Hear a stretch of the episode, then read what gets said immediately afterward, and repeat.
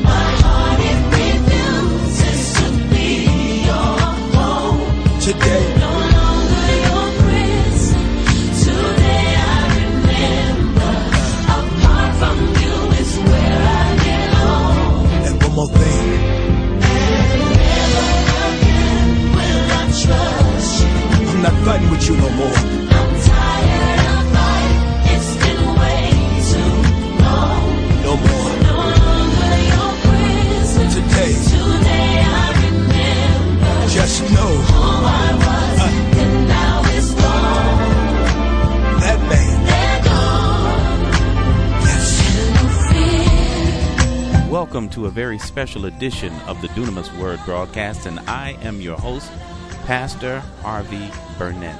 Thank you for taking the time to join us today, and as always, you know what? I'm thrilled, I'm excited, I'm just happy that you've taken the time to join us.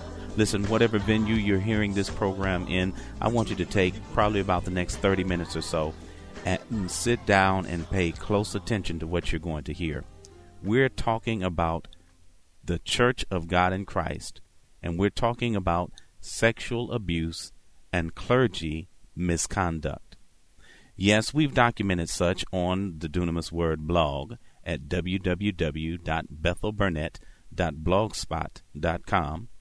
We've also seen reports uh, at reportcogicabuse.com.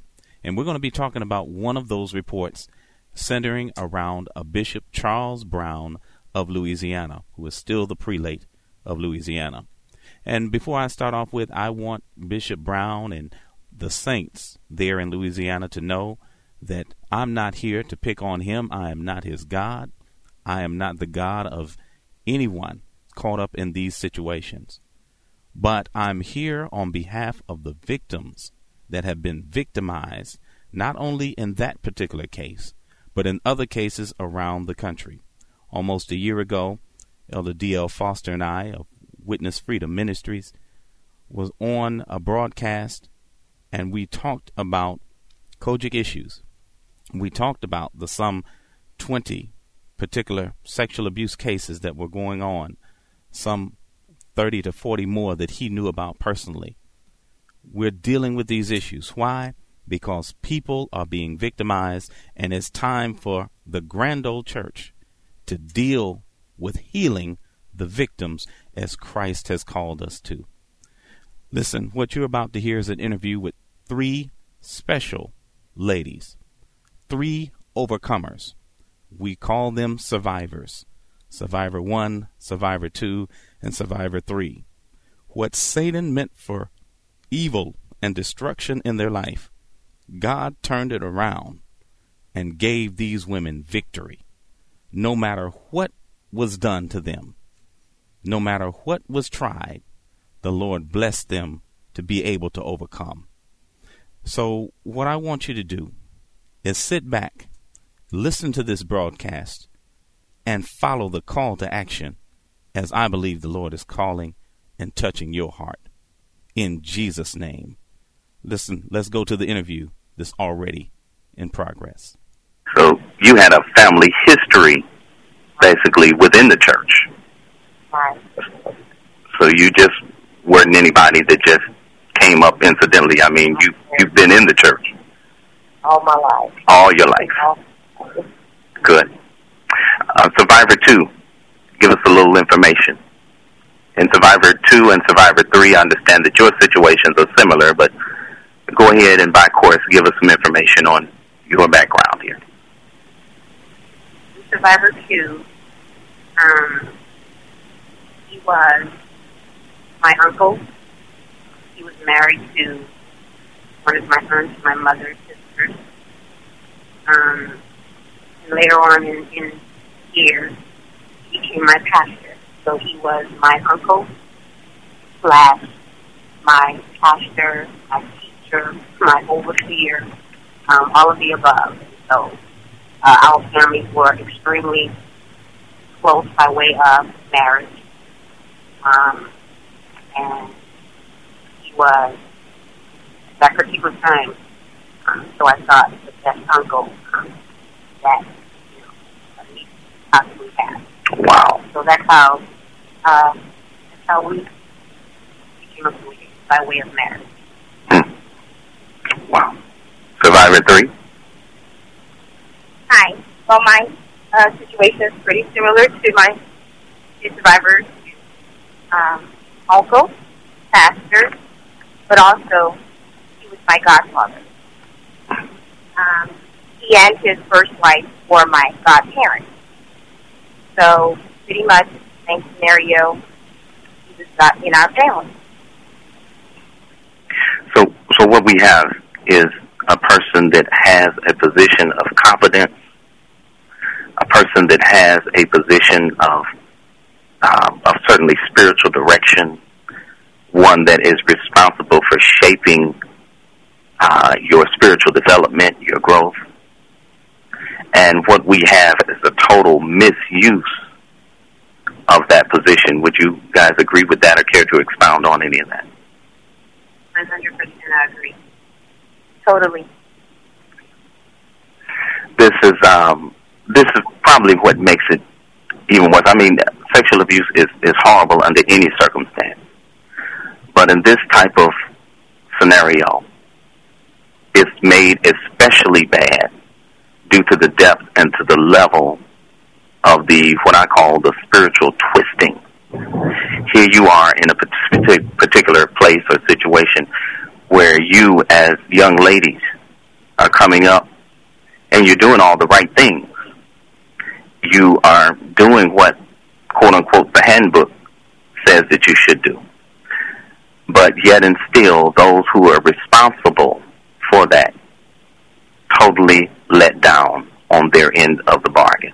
In fact, they don't even care to even stand up to it. They intentionally cross lines and borders that should not be crossed. Uh, uh, real briefly, how old were each of you when this particular abuse started, and about how long did it last in each of your lives? I was one, I was 17 at the time.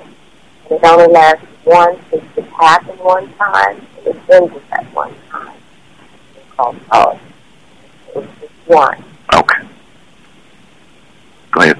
Survivor two and three. I'm Survivor 2. Um, mine started at a very early age. I want to say uh, maybe around 12. Uh, for me to pinpoint exactly how old I was, I can't um, exactly the number, but I believe about 12, maybe 11, um, when the first, um, I believe when the first you know, touching or whatever. I believe I was about 12, 11 when the church started. Mine continued. I believe mine is the longest. Continued for um, many, many, many, many years. It just um, progressed and got worse. Wow. And when you say progressed and got worse, what was the what was the worst scenario? How bad did it Mm. get?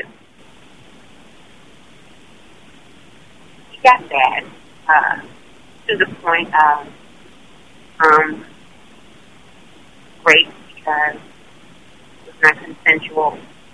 Certainly. Um, when you say no or stop or don't, Right. and they don't, it's it's. So uh, that's how bad. Well, in my estimation, there's no uh, way that any type of sexual activity between an adult and a child can be consensual, especially one that has been mind molded or twisted into believing a certain thing. So yes, it was flat out rape. That's what it was. It it was it was abuse all the way around. Uh, Survivor three, tell us a little bit about uh, your story. Okay. Can I just say this in Yeah. relation to what Survivor 2 just spoke? Yes. Um, that's all part of the abuse because what, what she's still doing is minimizing or not.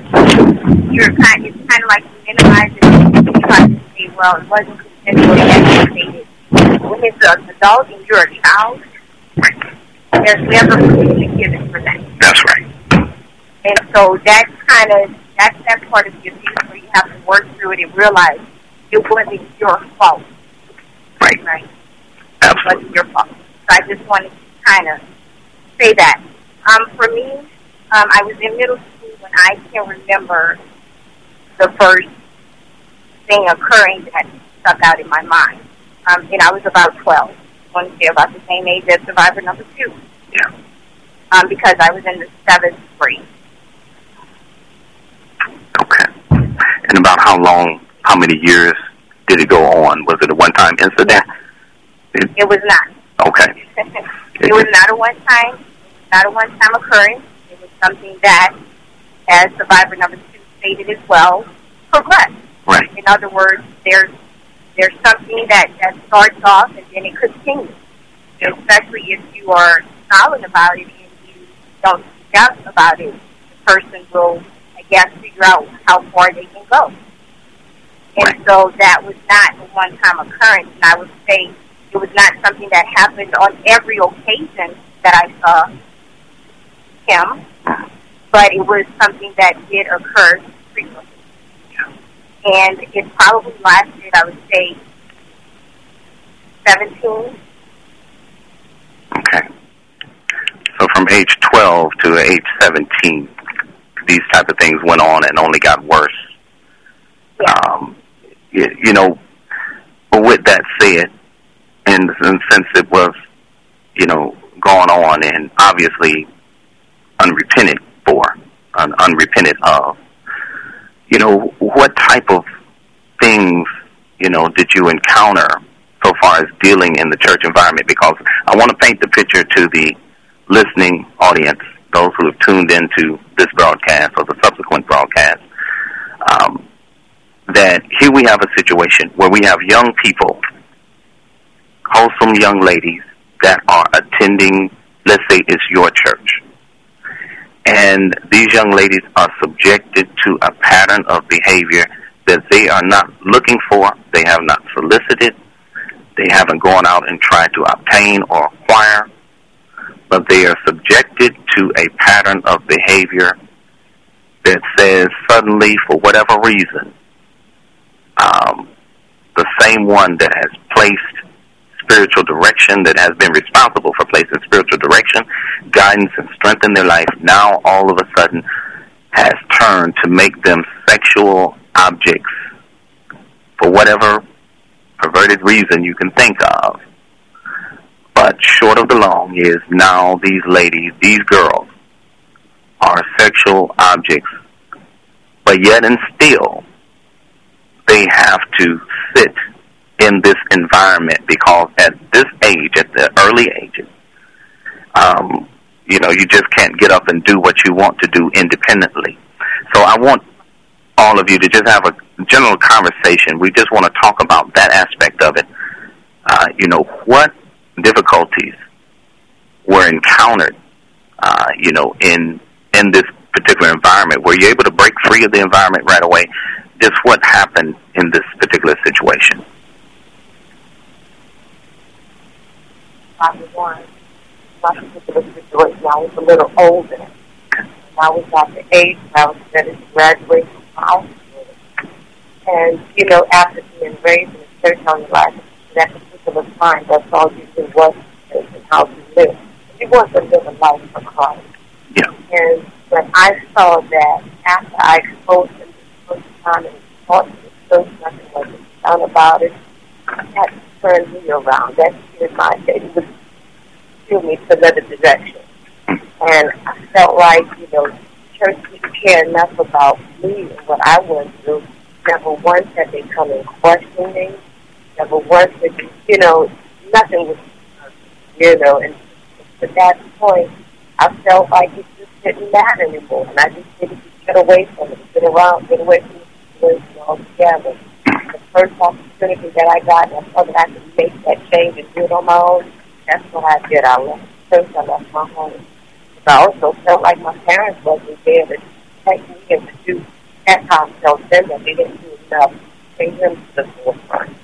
You know, so getting away from that, that's what I did. And I, and I thank God I was old enough to really do it. And I have to, you know, to come to the peace with my other sisters had to go through so many years. And as Britain that tears me up to thinking that he had to do this without any kind of help and they couldn't get away from it like I did. So, cool. Right on. Go ahead.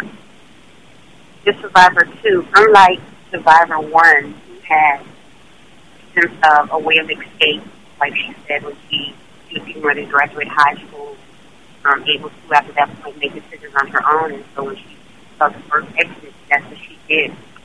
Um, that's different from myself and Survivor number 3. We didn't have that way of escape. Um, I was young um, for Survivor 3 was young. This was, unlike Survivor 1, this person was part of our family. You know, he was married to um, our aunt, and so we could not escape. We, we couldn't go anywhere. Where were we to go? We were children. I was a child. Um, and um, so there was not that, that, that door of escape. And so um, because there wasn't that door of escape, the abuse continued. Because you can't go anywhere. Where are you going to go? You know, then it's, it's told to you early, you know, you better not say anything. Don't say anything. Um, you know, you know how close, you know, our families are, are.